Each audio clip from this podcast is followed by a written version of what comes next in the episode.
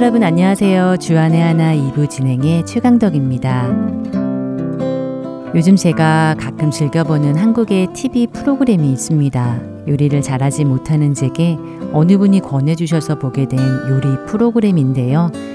요리를 복잡하지 않고 쉽게 설명을 해줘서 저처럼 음식을 잘 못하는 사람들에게는 얼마나 유용한지 모르겠습니다.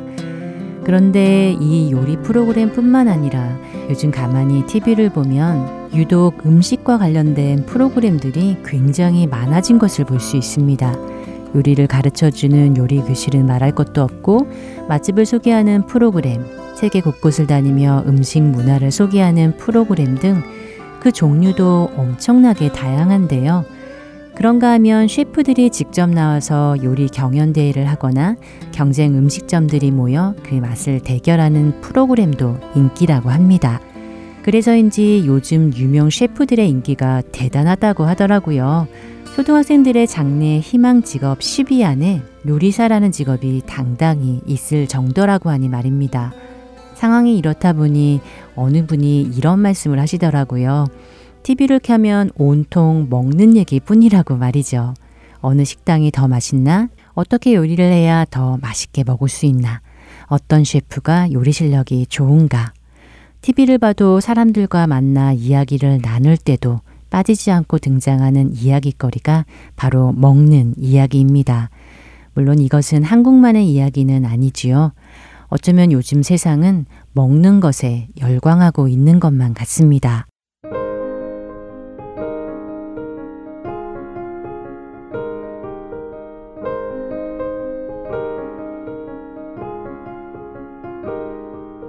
빈들의 마른 풀같이 시들은 나의 영혼.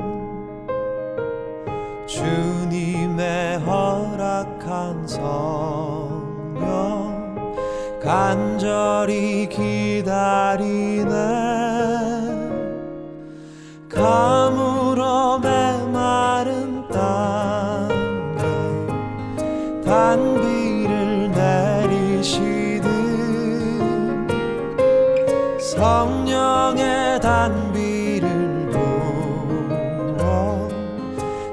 생명 주옵소서.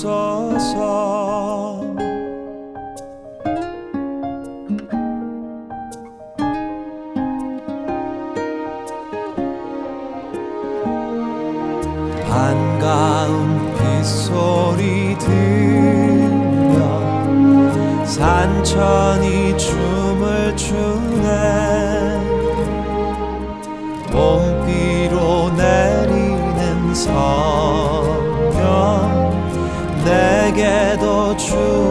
주옵소서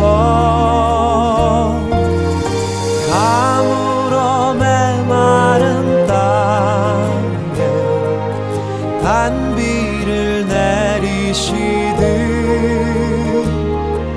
성령의 단비를 부어 새 생명 주옵소서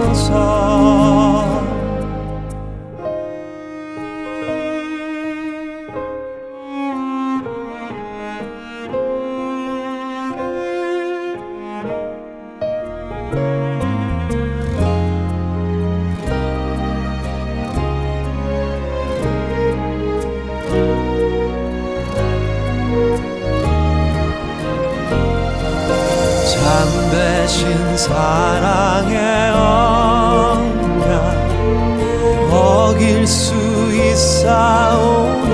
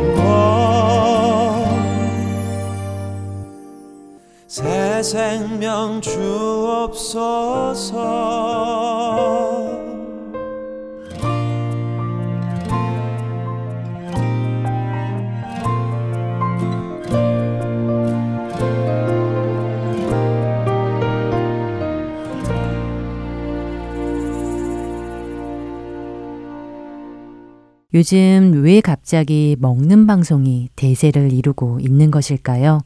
어쩌면 이것은 요즘 현대인들이 무엇을 갈망하고 무엇을 가치 있게 생각하고 무엇에서 위로와 만족과 기쁨을 찾고 있는지를 보여주는 것이 아닐까요?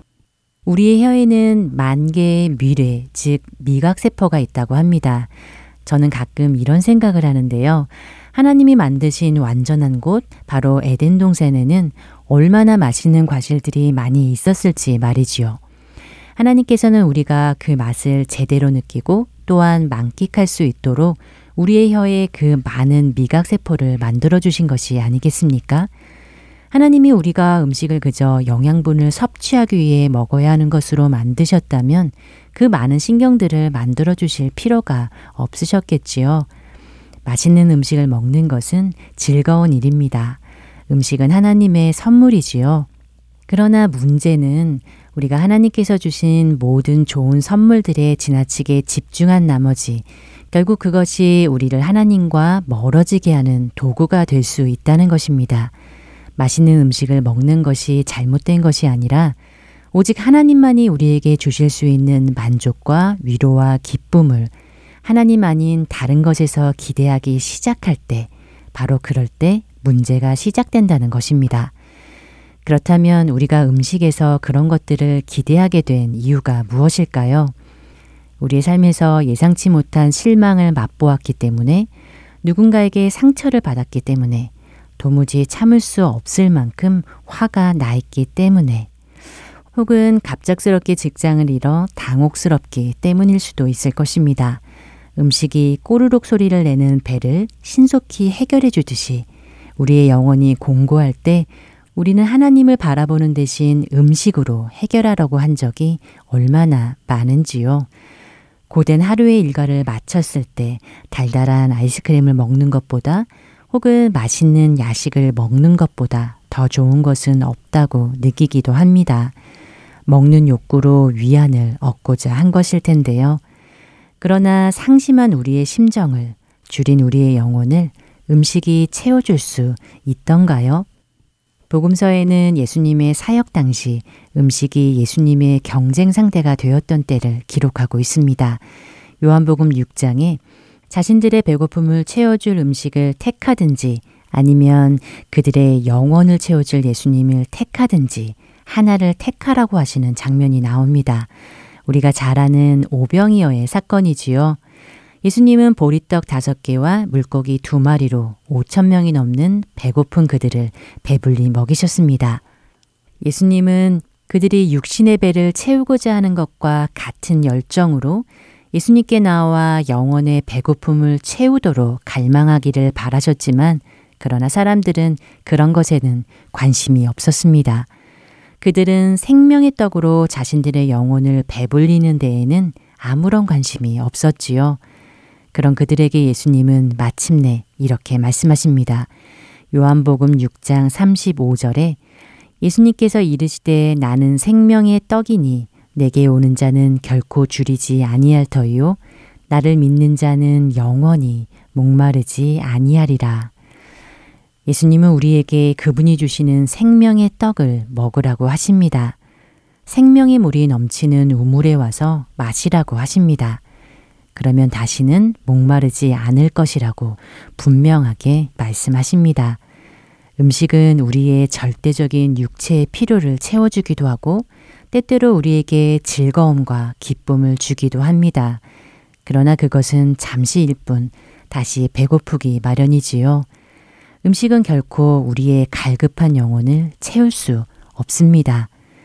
그러나 여전히 육신의 음식만으로만 만족하기 원했던 많은 사람들은 결국 그때부터 예수님을 떠나갔고 다시는 따르지 않았다고 성경은 증거합니다.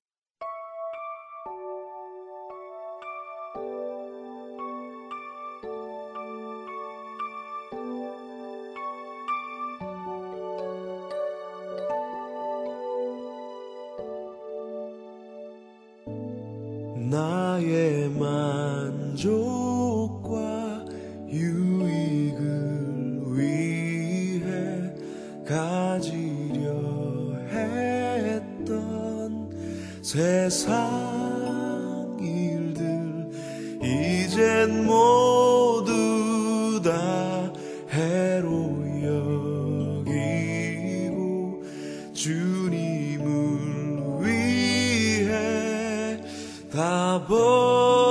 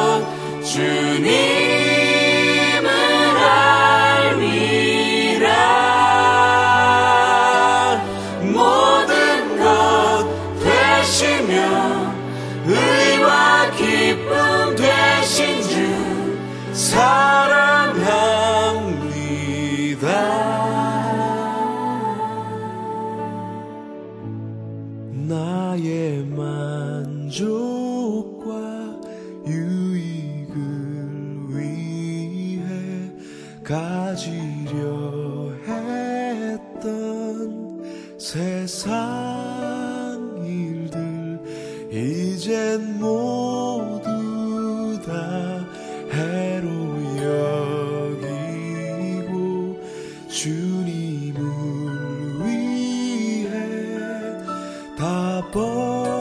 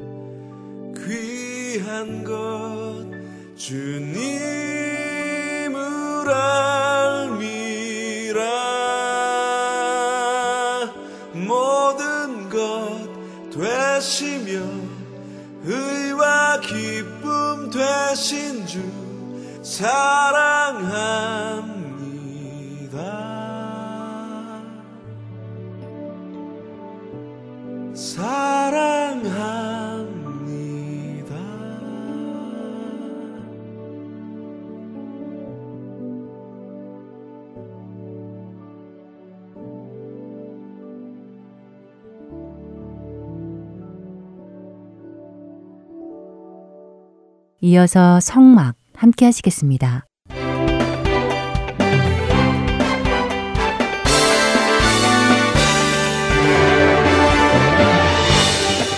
시청자 여러분 안녕하세요. 여러분과 성막에 대해 함께 알아가는 프로그램 성막 진행의 민경은입니다. 여러분 안녕하세요. 강승규입니다.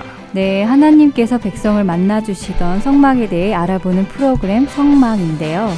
지난주에는 성막의 이름을 알아보았어요. 그랬죠. 성막의 여섯 가지 이름을 알아보았습니다. 기억하십니까? 그럼요, 기억하지요. 일단 천막이라는 뜻을 가진 가장 기본적인 이름인 장막으로 시작해서 네. 그 강조하는 의미에 따라 이름이 변하는 것을 나누었잖아요. 그랬죠. 오헬이라는 그 장막으로 시작해서 하나님이 거하신다는 것을 강조하는 성막, 그리고 그 거룩하심을 강조하는 성소, 그리고 사람들을 만나 주신다는 것을 강조하는 회막, 하나님의 임재를 증거하는 증거막, 그 증거막의 거룩함을 강조하는 증거의 성막까지 총 여섯 가지의 이름을 살펴보았습니다. 예, 여러 이름으로 불려진다고 해서 혼란스러워 마시고요. 모두가 다 한 가지 장막을 뜻한다는 것을 기억하시면 되겠습니다. 네. 성막 오늘은 무엇에 대해 나누나요? 예, 이 성막 프로그램은 특별히 출애굽기 25장에서 30장을 중심으로 공부를 하겠다고 말씀드렸지요. 네. 그래서 오늘부터는 실제로 우리가 성경을 펴고 함께 읽어 나가면서 성막에 대해서 나누면 좋을 것 같습니다. 아, 그거 좋겠네요. 직접 말씀을 펴서 함께 보면 더 이해하기가 쉬울 것 같습니다. 그렇습니다. 자, 그럼 출애굽기 25장을 함께 펴시고요. 어, 저희는 개역 개정으로 읽어 드리겠습니다. 개역 한 글이나 그 외의 번역본을 가지고 계신 분들은 각자의 성경을 읽으시면서 따라오시면 되겠습니다. 일단 25장 1절부터 9절까지 저와 함께 나누어서 읽도록 하지요. 여호와께서 모세에게 말씀하여 이르시되 이스라엘 자손에게 명령하여 내게 예물을 가져오라 하고 기쁜 마음으로 내는 자가 내게 바치는 모든 것을 너희는 받을지니라. 너희가 그들에게서 받을 예물은 이러하니 금과 은과 놋과 청색, 자색, 홍색 실과 가는 배실과 염소털과 붉은 물 들인 순양의 가죽과 해달의 가죽과 조각목과 등유와 관유에 드는 향로와 분향할 향을 만들 향품과 호마노며 애복과 흉패에 올릴 보석이니라. 내가 그들 중에 거할 성소를 그들이 나를 위하여 짓되 무릇 내가 네게 보이는 모양대로 장막을 짓고 기구들도 그 모양을 따라 지어지니라. 자, 이렇게 아홉 절을 읽어 보면요. 우리가 성막에 대한 특징 몇 가지를 꼽아 볼 수 있는데요. 첫째, 성막은 누가 디자인한 것인가 하는 것입니다. 음, 마지막 구절에 보니까요. 하나님께서 보여주시는 대로 장막도 짓고 또 성전 안에 쓰는 기구들도 지으라고 하시니까 아무래도 하나님께서 디자이너시라고 할 수 있겠네요. 그렇지요. 바로 하나님께서 친히 디자인하신 것이죠. 저는 이런 것이 중요한 우리 신앙의 원리를 찾을 수 있는 요소라고 생각을 합니다. 신앙의 원리요? 네. 어떤 원리지요? 어, 하나님과 관련된 것들은 여기 장막과 그 안의 기구들까지 보면요. 하나님께서 원하시는 특별한 모습들이 있다는 것이죠. 어, 우리 사람의 생각에 좋은 것이나 사람이 어, 만들고 싶은 모습으로 만들어서 드리는 것이 아니라 하나님께서 지시하신 모습으로 해야만 한다는 것입니다. 요즘에 우리가 드리고 있는 예배의 모습 등에서 이 신앙의 원리를 잘 생각해 보아야 한다고 생각합니다. 음, 그 말씀을 듣고 보니요. 우리가 드리는 예배가 하나님께서 명하신 모습으로 드리는 예배인가, 아니면 우리가 드리고 싶은 방식으로 드리는 예배인가 생각해 보아야 한다는 말씀으로 들리네요. 그렇습니다. 이것은 중요한 문제입니다. 어, 하나님께서 원하시는 방식, 또 하나님께서 받으실 만한 방식이 되어야 한다는 것, 이것을 우리가 깊이 생각하며 각자 돌아보아야 할 것입니다. 아, 그리고 또 한 가지 특징이 있는데요. 이것 역시 신앙의 원리인데요. 하나님께서 거하실 장막과 그 안에 기구를 짓는 데에 사람들이 드리는 예물이 필요하지요. 근데 이 예물은 억지로 가져오는 것이 아니라 기쁜 마음으로 내어야 하고 또 그것만을 받아서 사용한다는 것입니다. 2절의 말씀이네요. 네. 그렇군요. 기쁨으로 자원해서 드리지 않는다면 하나님께서도 그것을 기쁘게 받지 않으시는군요. 네. 우리가 드리는 예배, 예물, 봉사, 그리고 나 자신까지도 우리가 기쁨으로 드리며 섬기고 있는지 생각해 보아야 하겠네요. 네, 바로 이런 말씀들 속에서 우리는 신앙의 원리를 찾아 나가는 것이죠.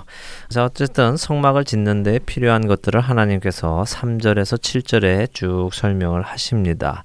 아, 이것을 세어 보면요. 총 15가지가 됩니다. 아, 15가지요? 네. 음, 금, 은, 노, 청색실, 자색실, 홍색실, 가는 배실, 염소털, 붉은 물들인 순양의 가죽까지가 아홉 가지네요. 네, 그리고 해달의 가죽, 조각목, 향료, 향품, 호마노, 그리고 보석까지 총 15가지죠. 와, 뭐가 많네요. 예. 막 동물의 가죽도 나오고 해서 징그럽기도 하고. 네. 음, 또 호마노나 향품 이런 것은 뭔지 잘 모르겠어요. 예, 우리에게 생소한 단어들이죠. 뭐 호마노나 조각목 이런 단어도 생소한 단어입니다. 자, 이제 우리가 이 다음 절들을 보면서 하나님께서 이것들을 특별히 어디에 어떻게 쓰라고 지시를 하시는지도 보고요. 또 이 생소한 단어들이 무엇인지도 살펴보지요. 어, 이제 그 다음 절 25장 10절에서 16절까지를 먼저 함께 읽어보겠습니다. 아, 세 절을 먼저 읽어보실래요? 네.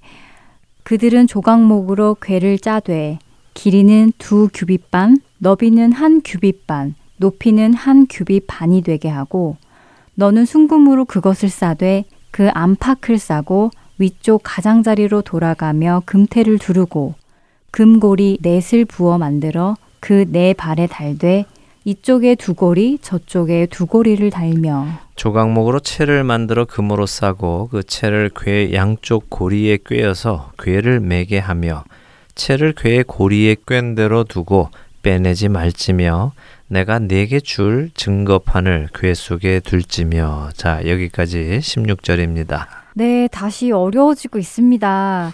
규빗이라는 단어도 나오고요. 예, 그렇죠. 네. 차라리 몇 센티미터 혹은 몇 피트 이렇게 하시면은 그나마 좀 감을 잡겠는데 말입니다. 네, 그러게 말이에요. 예, 근데 우리 민경원 아나운서나 저처럼 이런 생각을 하는 사람들을 위해서요, 현대인의 성경은 알기 쉽게 번역을 해 주셨습니다. 제가 읽어 드릴게요. 한번 생각을 좀 해보세요. 어, 너는 그들에게 아카시아 나무로 가로 113cm, 세로 68cm, 높이 68cm의 궤를 만들게 하고 순금으로 그 안팎을 싸고 윗 언저리에 금태를 둘러라. 그리고 금고리 네 개를 만들어 양쪽에 각각 두 개씩 네 발에 달아라. 그런 다음 아카시아 나무로 운반체를 만들어 금으로 싸서 그 운반체를 양쪽 고리에 꿰어 그대로 두고 그것을 빼내지 말아라. 어떠세요? 네, 훨씬 이해하기 쉬운 것 같아요. 어, 길이가 1m 13cm, 너비와 높이가 68cm. 음, 이 정도면 공부하는 학생용 책상 크기 정도가 되겠네요. 네. 음, 그리고 조각목은 현대인의 성경을 보니까 아카시아 나무를 뜻하는군요. 그렇습니다. 특별히 그 조각목, 그러니까 아카시아 나무는요, 오염 물질을 정화하는 역할을 하고요. 단단하고 썩지 않는 습성을 가지고 있다고 합니다.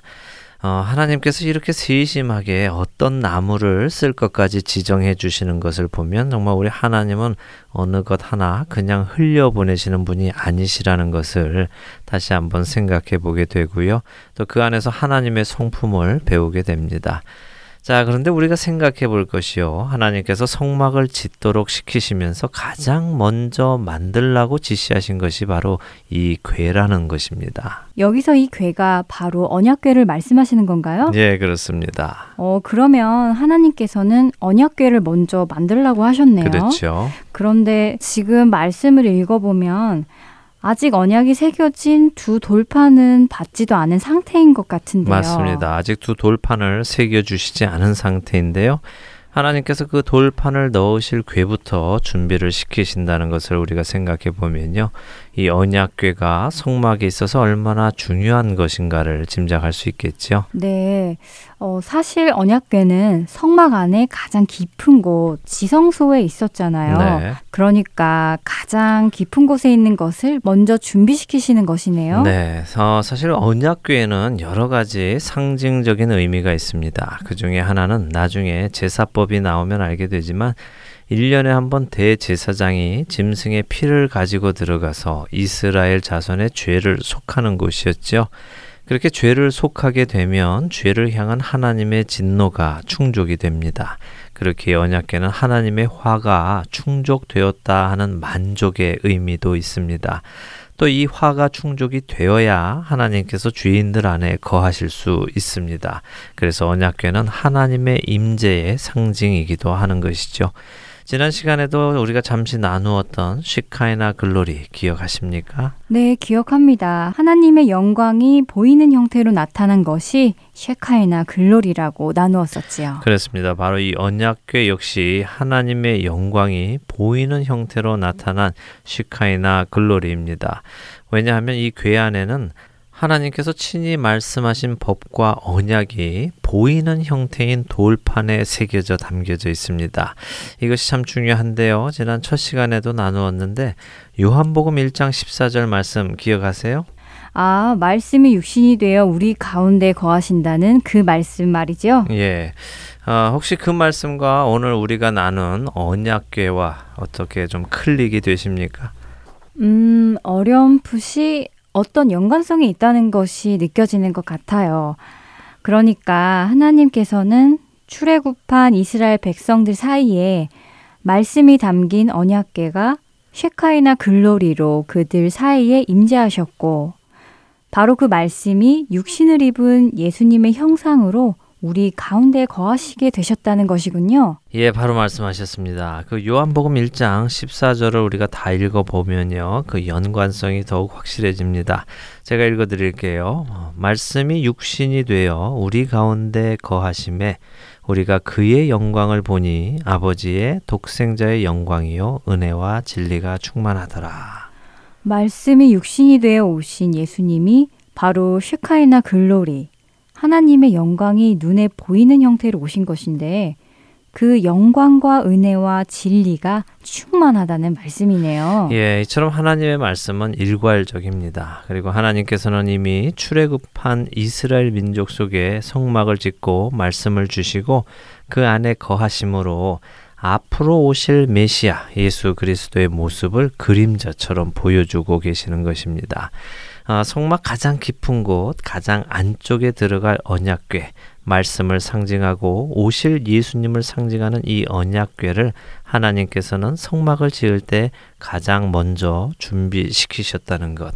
이것이 가장 중요한 본질이라는 것. 이것을 우리가 기억하며 성막 속에서 예수님의 모습을 볼 수 있기를 바랍니다. 그리고 이 성막은 하늘에 있는 모습이라는 것을 우리가 다시 생각한다면 천국 역시 바로 하나님의 영광 속에서 그 영광을 바라보며 그 영광을 충만히 누리며 그분과 영원히 거한다는 것을 상상해 볼 수 있겠죠. 와, 그런 상상을 해보니 정말 말씀 그대로 은혜가 충만해지네요. 네. 성막과 예수님, 이런 상징적인 관계가 있었군요. 더 많이 알고 싶어지는 욕구가 막 일어납니다. 하나님의 임재가 있는 성막. 오늘은 가장 먼저 만들라고 명하신 언약궤에 대해 나누었습니다. 네. 바로 이 말씀이 육신이 되어 우리에게 오신 그 예수님 안에 충만히 거하시는 여러분들 되시길 소원하며 오늘 성막 이 시간 마치겠습니다. 다음 한 주도 평안하세요. 다음 주에 뵙겠습니다. 안녕히 계십시오.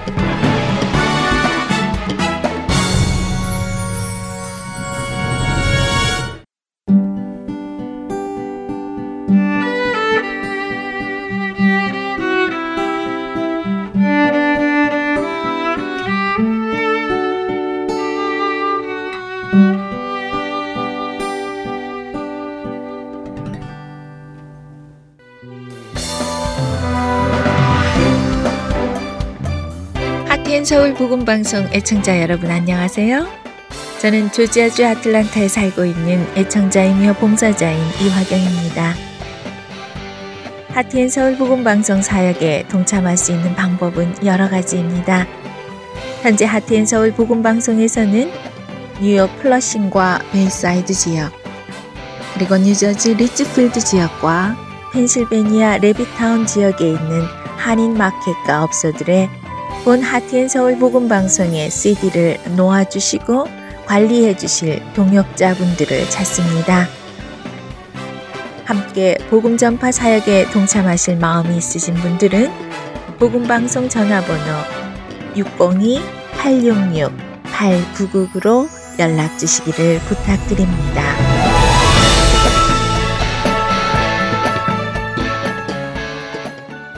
설교 말씀 함께 하시겠습니다. 캐나다 벤쿠버 그레이스 한인교회 박신일 목사께서 복음의 능력이라는 제목의 말씀 전해 주십니다.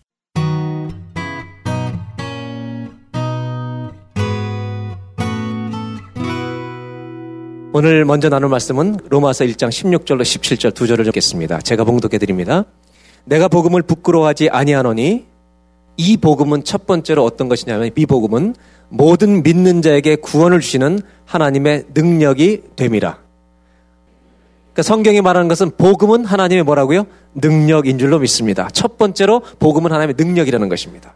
그렇다면 두 번째, 이 복음 안에는 한 가지 요소가 또 있는데 17절 복음에는 하나님의 의가 나타나서 복음 안에는 반드시 뭐가 있어야 돼요? 하나님의 의가 있다는 거예요. 하나님이 원하시는 온전한 의가 있는데 이 세상엔 없어요. 근데 그 하나님의 의가 복음 안에 굿뉴스 안에 있는데 이 하나님의 의는 누구를 통해서 나타났어요? 예수님을 통해서 나타났다는 것입니다. 하나님이 흡족해 하신 의는 이 세상에 예수 그리스도밖에 없는 줄로 믿습니다.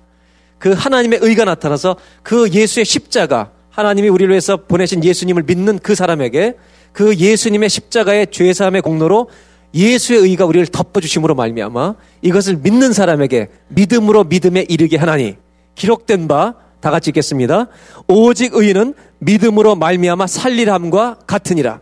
우리의 행위로 주님을 만족시키는 것이 아니라 완전한 의를 이루어 주신 예수님을 믿음으로 말미암아 그 예수님의 의가 우리의 죄를 덮어 주셔서 예수를 믿는 자는 예수님의 의가 다 덮고 계신 줄로 믿습니다. 보혈의 공로로 우리를 다 덮어주신 그 사람만 하나님의 심판을 여러분 받지 아니하고 천국에 들어가게 될 줄로 믿습니다. 이 복음이 어디서 시작됐나 참 중요해요. 여러분의 인생은 언제 시작됐냐면 태어난 날 시작됩니다. 물론 영적으로는 우리가 여러분 복중에 짓기 전부터 주님께서 우리를 구별하시지만 우리가 육시로 이 땅에 산 것은요 실제로 내가 태어난 날입니다. 맞죠? 복음은 언제 시작됐어요? 예수님이 태어나신 날이 아니라 이 세상을 창조하시던 날부터 시작된 줄로 믿습니다. 우리 사람을 지을 때부터 하나님 복음을 갖고 계셨습니다. 그래서 창세기 3장에 이미 오실 예수님의 상징을 표현하고 계시다는 것입니다. 그러므로 복음을 믿으려면 제일 먼저 우리가 어디서 출발해야 되냐?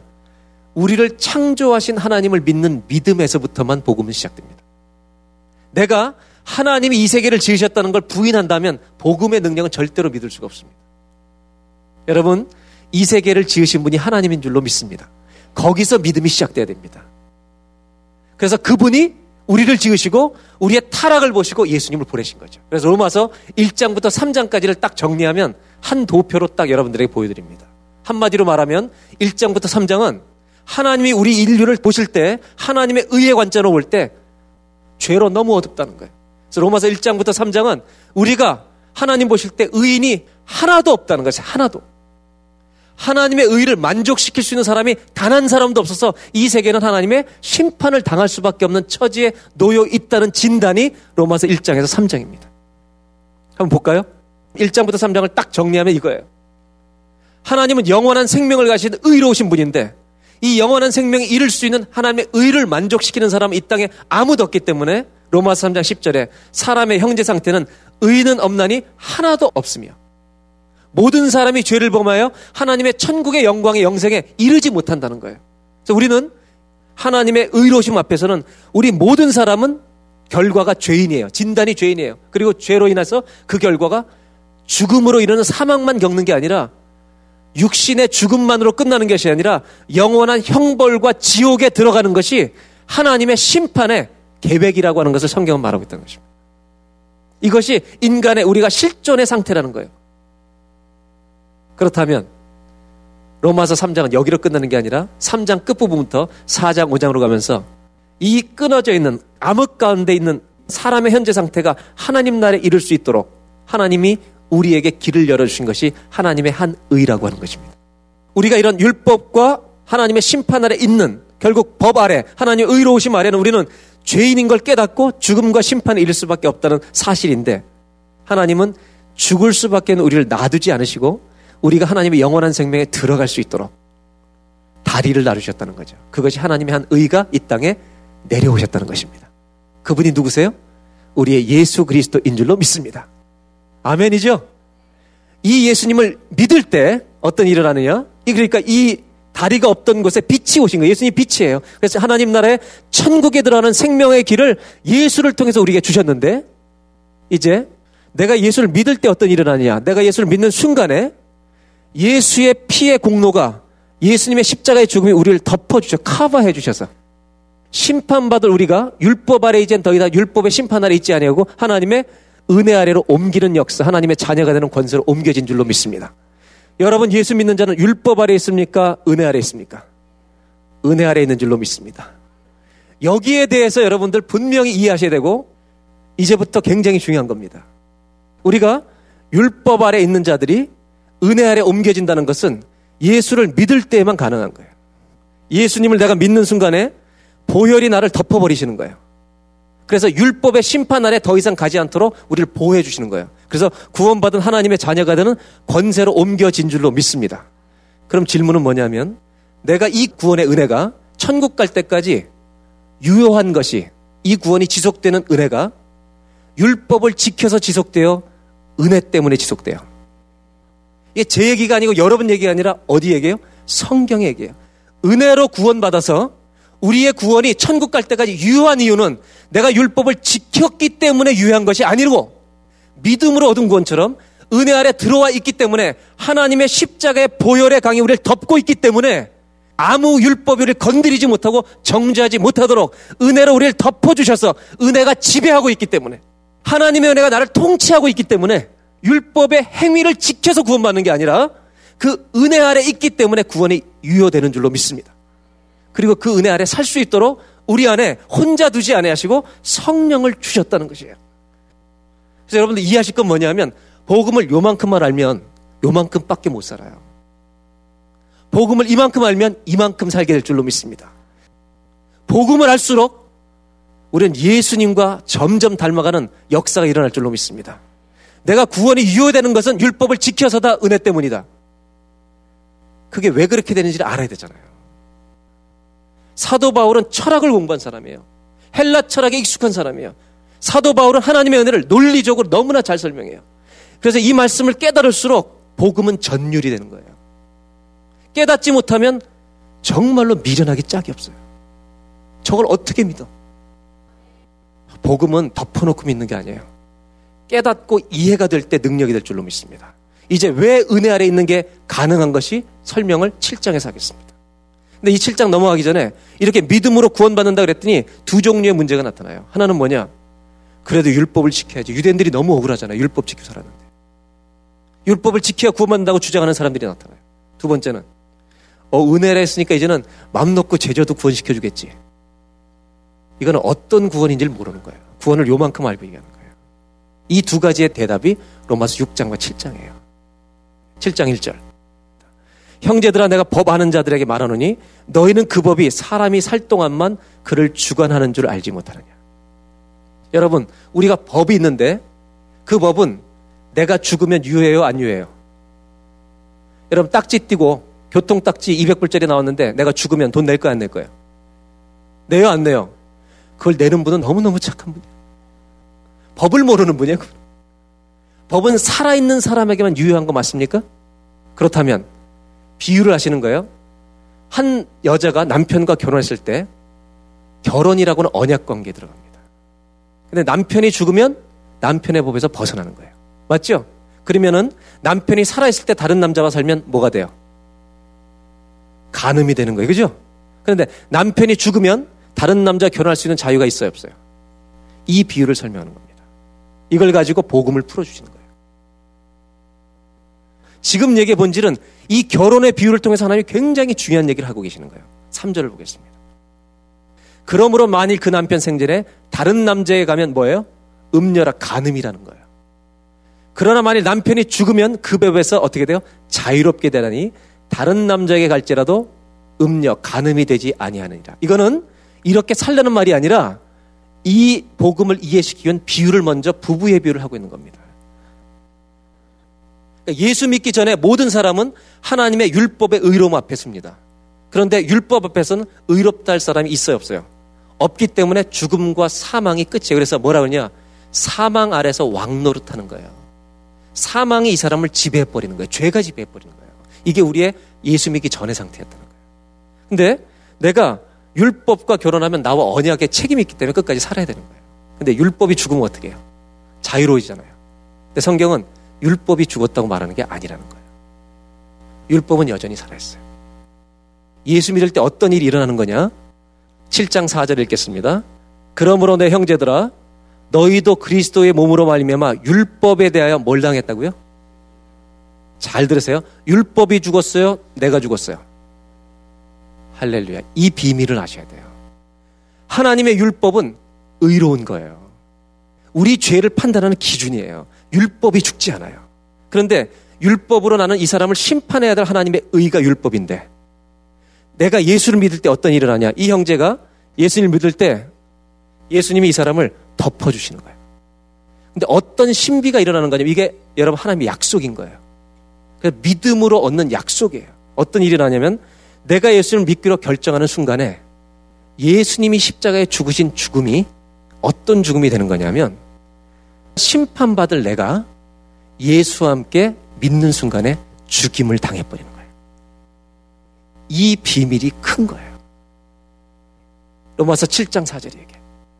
죽임을 당하였으니 죽고 끝난 게 아니라 어떻게 돼요? 부활하신 예수님과의 손을 잡고 새로운 존재가 돼서 저쪽으로 건너가서 하나님의 자녀가 되는 특권의 자리에 들어간 거예요. 그럼 어떻게 되느냐면 보세요. 율법은 여전히 나는 살아있어야 돼. 율법, 하나님 율법은 있어요. 근데 내가 율법으로 한규원이라는 사람을 심판해야 되는데 한규원이라는 사람이 예수를 믿을 때 어떻게 됐다고요? 율법에 대하여 죽어버린 거예요. 죽어버렸다면 율법이 영향력을 한규원에게 미칠 수 있어요? 없어요? 없어요. 이렇게 거듭난 상태를 성경은 이전 것은 지나갔으니 보라 새 것이 되었도다. 할렐루야. 그러므로 이 사람은 죄와 율법이 지배하는 자리에 더 이상 갈 수가 없어요. 누가 데려가셨어요? 오늘 성경 말씀 보세요. 7장 4절. 그러므로 내 형제들아 너희도 예수를 믿을 때 그리스도의 몸으로 말미암아 율법에 대하여 심판받을 나는 죽임을 당하였으니 이는 다르니 누구예요? 곧 죽은 자 가운데서 다시 살아나신 예수님에게 가서 예수님에게 가서 이것이 일어난 거예요. 이해가 되시죠? 예수님에게 갚버린 거예요.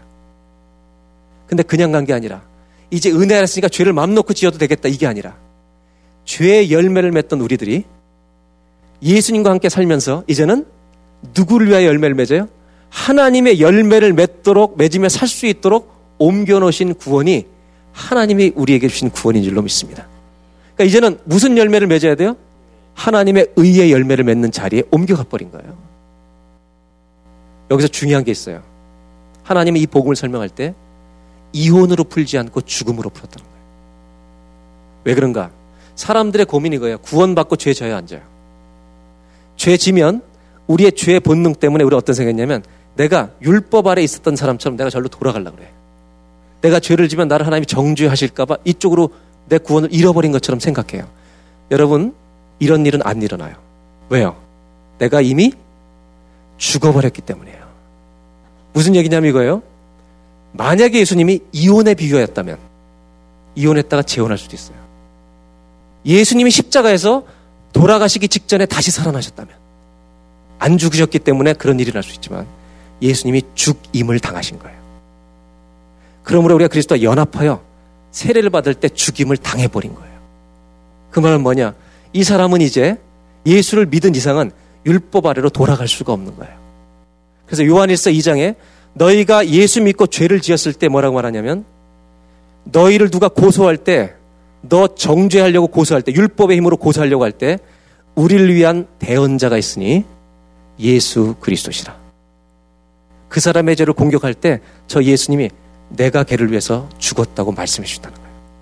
그러면서 요한일서 2장 1절이 그 말씀이고 2절에 이 예수 그리스도는 우리를 위한 희생 제물이니 화목 제물이니 우리만을 위함이 아니라 온 세상을 위함이라. 제가 정말로 말씀드렸는데 신앙은 복음을 만나면 끝까지 되는 거예요. 복음을 진짜 알면 신앙은 시작부터 끝까지 되는 거예요. 복음을 듣는데 졸리잖아요. 내 영이 문제가 있는 거예요, 지금. 복음에 반응하지 않으면 여러분 흥분이 안 되면 내가 지금 구원받았는지 의심해야 돼요. 복음은 내 인생을 끌어가는 힘과 동력이에요. 오늘 첫 번째 우리가 깨달을 게 뭐냐? 예수와 함께 결혼하는 것이 구원이에요. 무슨 열매를 맺도록? 의의 열매를 맺도록.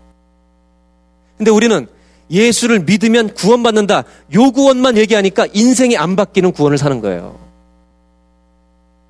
이 구원을 예수를 믿음으로 구원받을 때 구원받아요, 간신히. 근데 주님의 구원은 요것만 얘기한 게 아니라 여기까지 얘기하시는 거예요, 구원을. 의의 열매를 맺는 구원을.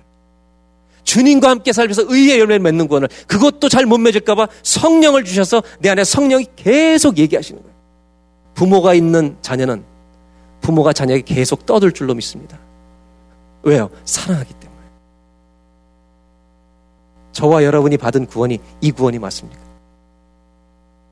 오늘 첫 번째로 나누고 싶은 게 이거예요. 복음의 능력이란 우리가 믿을 때 율법에 대하여 죽게 하시고 은혜 아래 살게 하시는 것이다. 아멘. 이 구원을 믿습니까? 이제는 은혜 아래 옮겨진 삶을 살게 하신다. 죽임을 당했기 때문에 이쪽으로 돌아가는 길은 없어요, 이제는. 이게 주님이 말한 복음이라는 거예요. 왜? 주님이 손 붙들고 있는데 어떻게 가냐고요. 율법보다 더 크신 그 율법을 이루신 하나님이 우리를 붙들고 있는데 은혜 아래. 그러므로 이 은혜 아래서 의의 열매를 맺는 이번 주간이 되시길 바라고 남은 인생이 되시길 바랍니다. 요 정도 구원만 알고 있는 사람은 생활에서 비참하게 살아요. 이 구원을 주신 걸 모르니까. 예수님이 우리 손을 붙들고 있는 게 구원이라는 걸 모르니까. 나와 결혼을 주님이 해주신 걸 모르니까. 내가 주님의 신부라는 걸 모르니까. 할렐루야. 이걸 알고 사시기를 바랍니다. 이 구원을 누리시고 맛보시길 바랍니다. 그렇기 때문에 구원받은 자의 삶의 방법이 다르다는 거예요. 7장 5절. 이전에 우리가 육신을 따라 살 때는 율법에 따른 죄의 정욕이 죄의 정욕이 우리 몸의 지체 안에서 작용해서 죽음에 이르는 열매를 맺게 돼요. 여기 너무 웃기는 게 있어요. 율법에 따른 죄의 정욕이 뭔지 아세요? 영어 성경을 보면 the sinful passion이라는 것은 거짓말하지 마, 간음하지 마, 탐심하지 말라는 율법이 왔을 때 여러분 우리의 sinful passion이 있어요. 죄의 열정은 율법을 지켜야 된다는 생각이 드는 게 아니라 그 법을 듣는 순간 그것을 죄를 짓고 싶은 충동을 일으킨다는 거예요. 선악과를 먹지 말라는 계명을 주셨는데 sinful passion은 내 죄의 열정은 선악과를 먹고 싶은 거예요. 죄 짓지 말라 그러는데 그 말이 나로 하여금 죄를 어떻게 해요? 짓고 싶은 패션을 일으킨다는 거예요. 왜? 우리 안에 죄가 있기 때문에. 그래서 6절, 육신을 따라 할때 이렇게 살았는데 구원은 뭐냐? 지금은 우리가 우리를 얽어매던 이 율법, 문자의 율법에서 벗어났다는 거예요. 그래서 이제는 그리스도의 삶은 율법을 지키려고 발버둥치 문자를 지키려는 삶이 구원의 삶이 아니라 그렇게 하나님을 섬기는 자가 아니라 성령님이 내 안에서 역사하시는 새로운 new way of life 스타일이에요. 성령이 내 안에서 계속 말씀하시는 성령님을 따라 사는 그래서 영어 성경을 보면 so that we serve in the new way of the spirit. 하나님이 성령 안에서 역사하시는 new way의 방식으로 우리가 살아가는 삶이 구원받은 자의 삶인 줄로 믿습니다. 예수 믿기 전에는 율법을 지켜야만 구원받는 줄 아니까. 근데 예수를 믿고 나니까 new way of life가 생긴 거예요. 그게 뭐냐? 성령이 역사하시는 거예요, 내 안에. 그러니까 여러분, 성령이 역사하시지 않는 구원은 없어요. 예수를 믿은 자는 반드시 성령이 말씀하실 줄로 믿습니다. 그래서 내가 하나님과 함께 사는 삶이 가능해지는 거예요.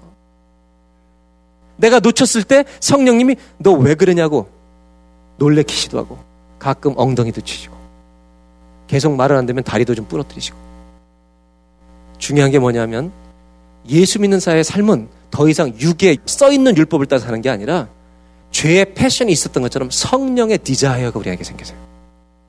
이게 여러분 성령님이 계속 우리 안에 말씀하시는 거예요. 10년 동안 못 들었다는 것은 이건 무슨 기적인지 모르겠어요. 열어주면요 들리기 시작해요. 7장 7절. 자, 그럼 문제가 하나 생기죠. 그런 즉 우리가 무슨 말이에요? 그럼 율법이 우리를 사망 선고를 했다면 율법이 악한 것이냐 선한 것이냐 이거예요. 여러분 율법이 선한 거예요, 악한 거예요? 이건 하나님의 잣대예요. 이건 선해요. 율법 자체는 선해요. 뭐래요? 율법이 죄냐? 그럴 수 없느니라. 율법으로 말미암지 않으면 내가 죄 자체를 모른다는 거예요. 율법이 기준이기 때문에. 여기 고속도로에 몇 킬로 달리지 말라고 써놓은 기준이 없으면 내가 틀린 줄을 모른다는 거예요.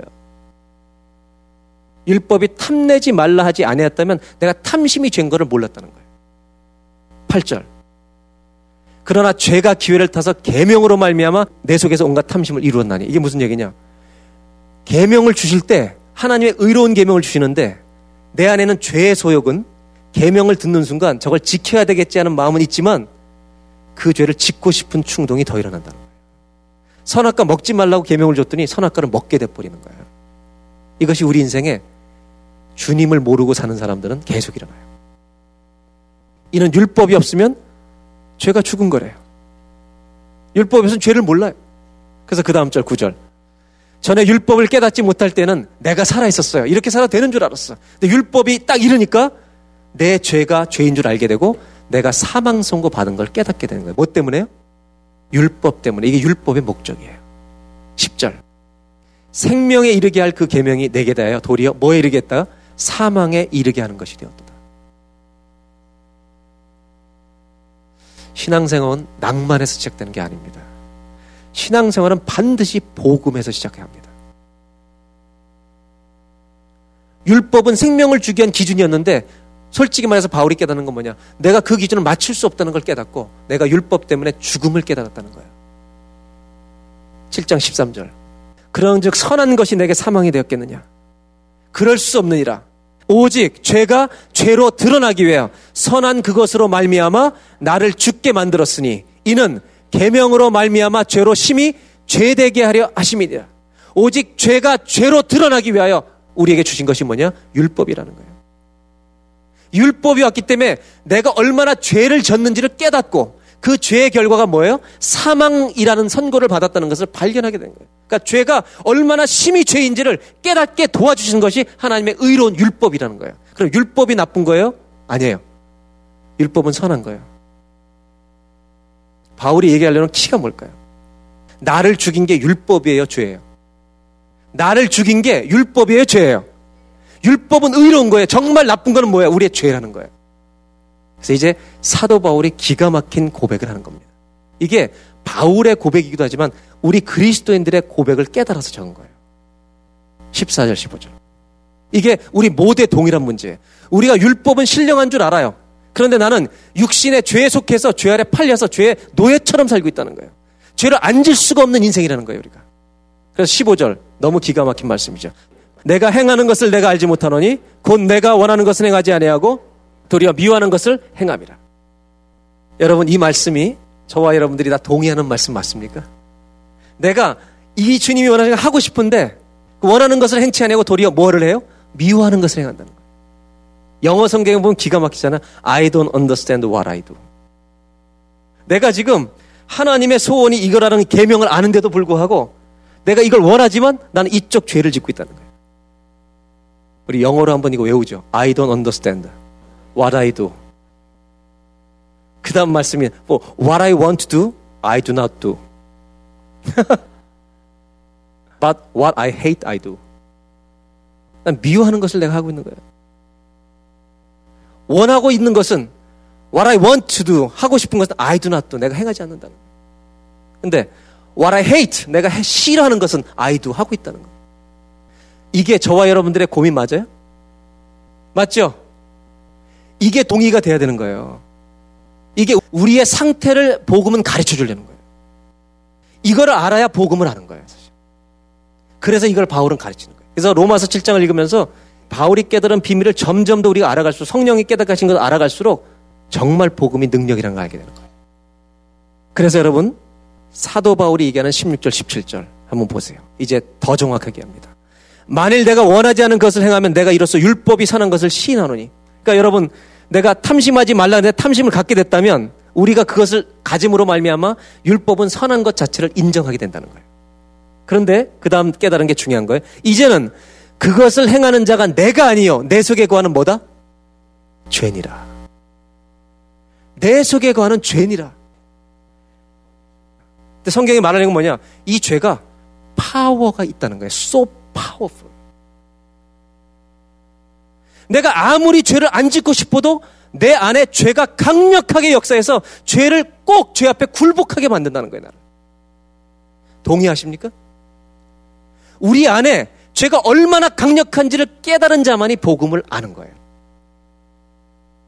내가 아니라 죄니라. 이 말은 사실은 내가 죄 덩어리란 말이에요. 바울이 그 고백을 우리로 하여금 하기 원하는 거예요. 복음을 깨달은 사람은 내가 죄 덩어리라는 것을 깨달은 자만이 복음을 만나는 거예요. 내가 왜 그래요? 원하는 것을 왜 할 수 없어요? 뭐 때문에 그래요? 죄 덩어리가 내 역사인데 이 죄가 너무나 파워풀해서 나를 꿇어 엎드리게 하는 거예요. 아무리 지식으로 아무리 정보를 받아도 역사를 못해요. 왜? 이게 더 강하니까. 죄는 어떤 지식보다도 강합니다. 수십 가지의 바른 얘기를 들어도 여러분 절대로 못 삽니다. 우리가 이 세상의 법을 다 공부해서 법을 다 알면 완전해져요? 더 많은 죄를 짓게 됩니다. 왜? 옛날에 죄인 줄 몰랐던 것도 죄가 되는 거이잖아. 그러니까 율법을 알수록 우리가 깨닫는 건 뭐예요? 내가 죄인 중에 괴수구나. 오늘 우리가 복음을 더 설명드리기 전에 저와 여러분들이 함께 예수 그리스도 앞에 하나님 앞에 인정해야 될 게 있습니다.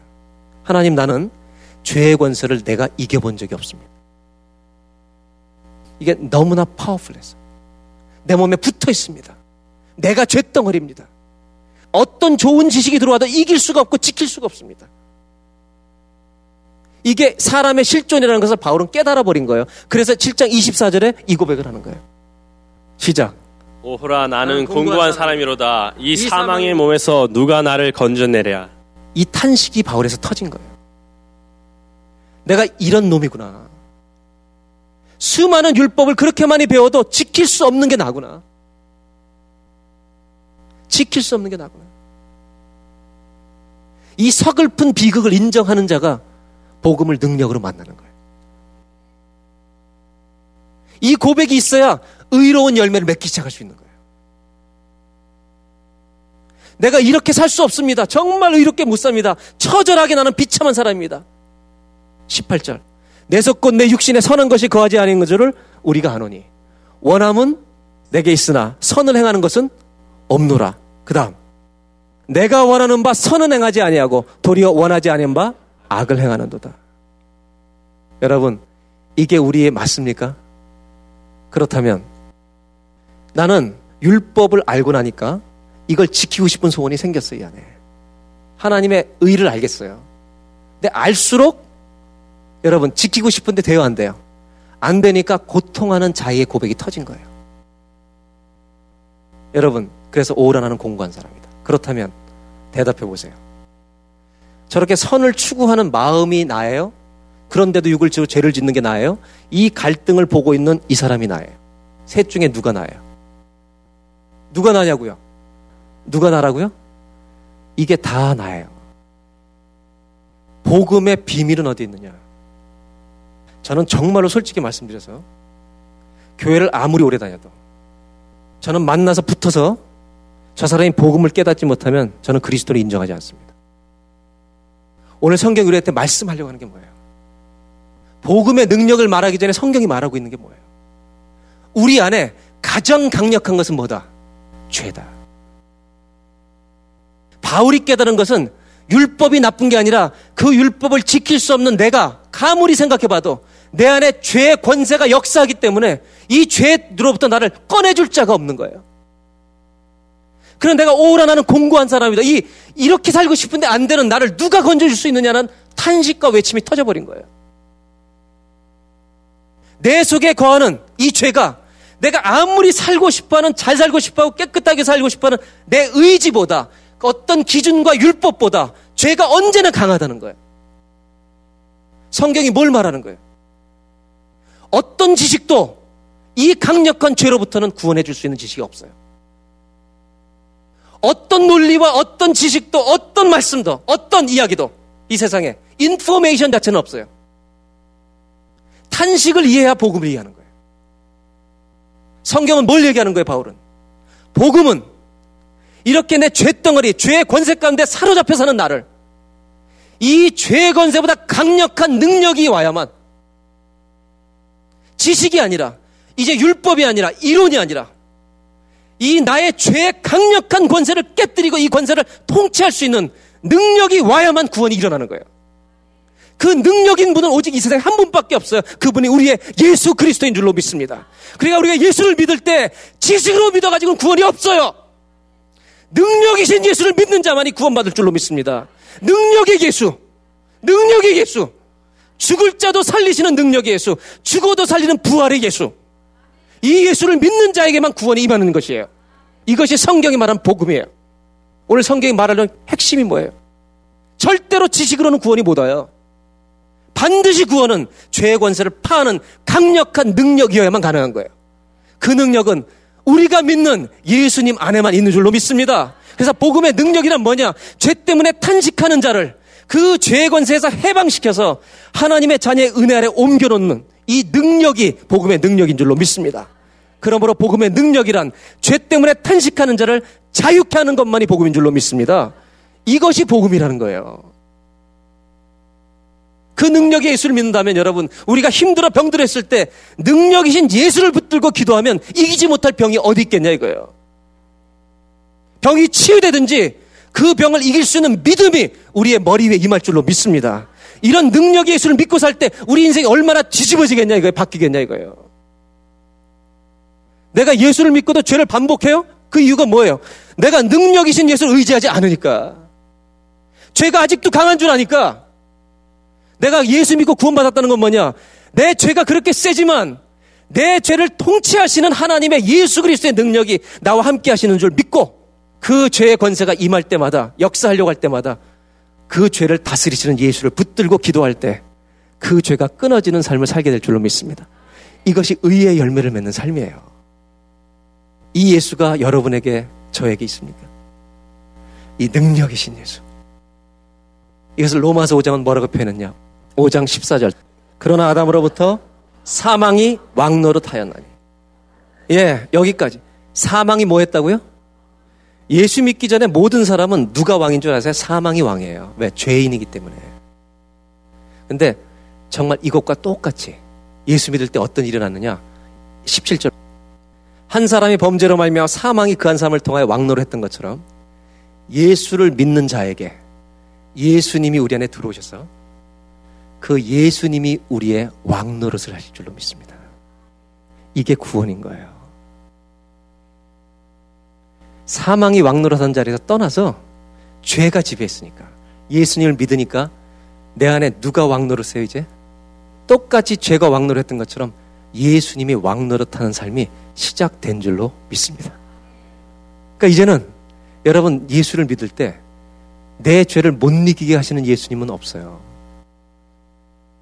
왜 죄를 못 끊어요? 우리가 연약해서 그렇죠.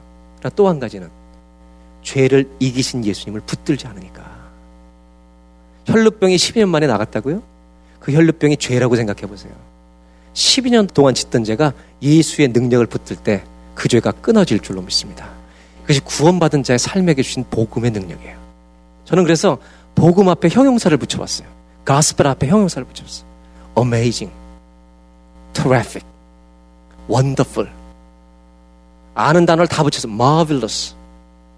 어떤 단어를 붙여도 복음을 표현할 수 있는 단어가 없어요. 부족해. 너무너무 부족해. 그래서 저는 오늘 마지막으로 나누고 싶은 게 이거예요. 이 복음을 생활에 적용하면서 살자는 거예요. 이게 우리의 오늘의 결론이에요. 한번 따라 하실까요? 복음의 능력을 매일의 삶에 적용하는 그리스도인이 되자. 여러분 마르틴 루터가 이런 얘기 했어요.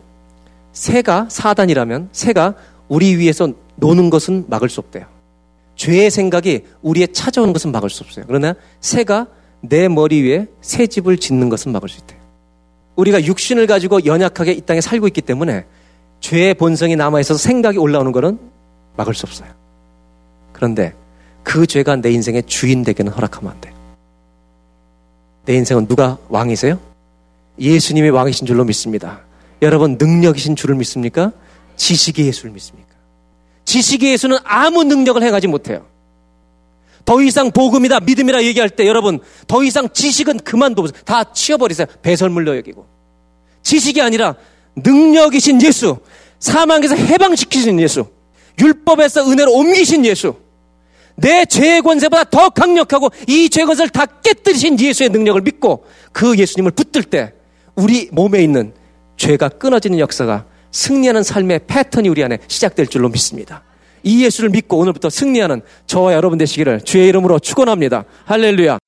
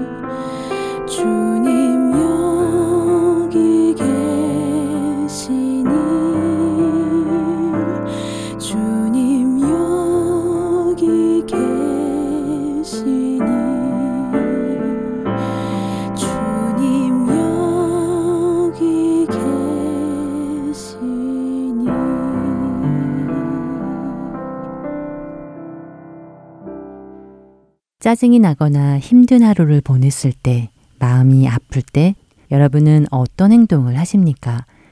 핸드폰에 저장된 맛집 리스트를 찾으십니까? 오늘 나의 이야기를 들어주고 위로해줄 친구를 찾으시는지요? 어떤 사람은 영화나 책을 보는 사람도 있을 것이고, 게임을 하는 사람, TV를 틀고 요즘 유행하는 먹는 방송을 보는 사람도 있겠지요. 우리가 힘들 때 어디로 달려가는가, 무엇을 찾는가 하는 것은 우리가 무엇을 의지하고 있는지에 대해 많은 것을 이야기해 줍니다. 누군가와 대화를 할 때 주로 나는 어떤 대화를 하는가 하는 것도 마찬가지이겠지요. 내가 만약 늘상 음식 이야기를 하고 있다면 최근 알게 된 기가 막히게 맛있는 식당을 음식을 맛있게 만드는 나만의 비법들을 주로 자랑하고 있다면 그것은 무엇을 의미하겠는지요? 그 어떤 것으로도 우리를 채워줄 수 없습니다. 그분처럼 우리의 영혼에 풍성한 영양분을 공급해 주시는 것은 아무것도 없습니다. 그리스도를 아는 기쁨, 그리스도를 아는 만족보다 더한 것은 없습니다. 주님은 우리가 하나님 외에 그 어떤 것에 의지하지 않고 오직 하나님 한 분만을 전적으로 의지하기를 기다리고 계십니다. 우리가 오직 그리스도 안에서 인생의 의미를 발견할 때 그분을 우리 삶의 보좌에 모실 때 비로소 음식은 하나님이 우리에게 주신 귀한 선물이 될 것입니다. 다음 한 주간도 이 세상의 그 어떤 음식보다 생명의 떡이신 주님만을 온전히 갈망하는 우리 모두가 되기를 소원하며 주안의 하나 2부 마치도록 하겠습니다. 지금까지 구성과 진행의 최강덕이었습니다. 안녕히 계세요.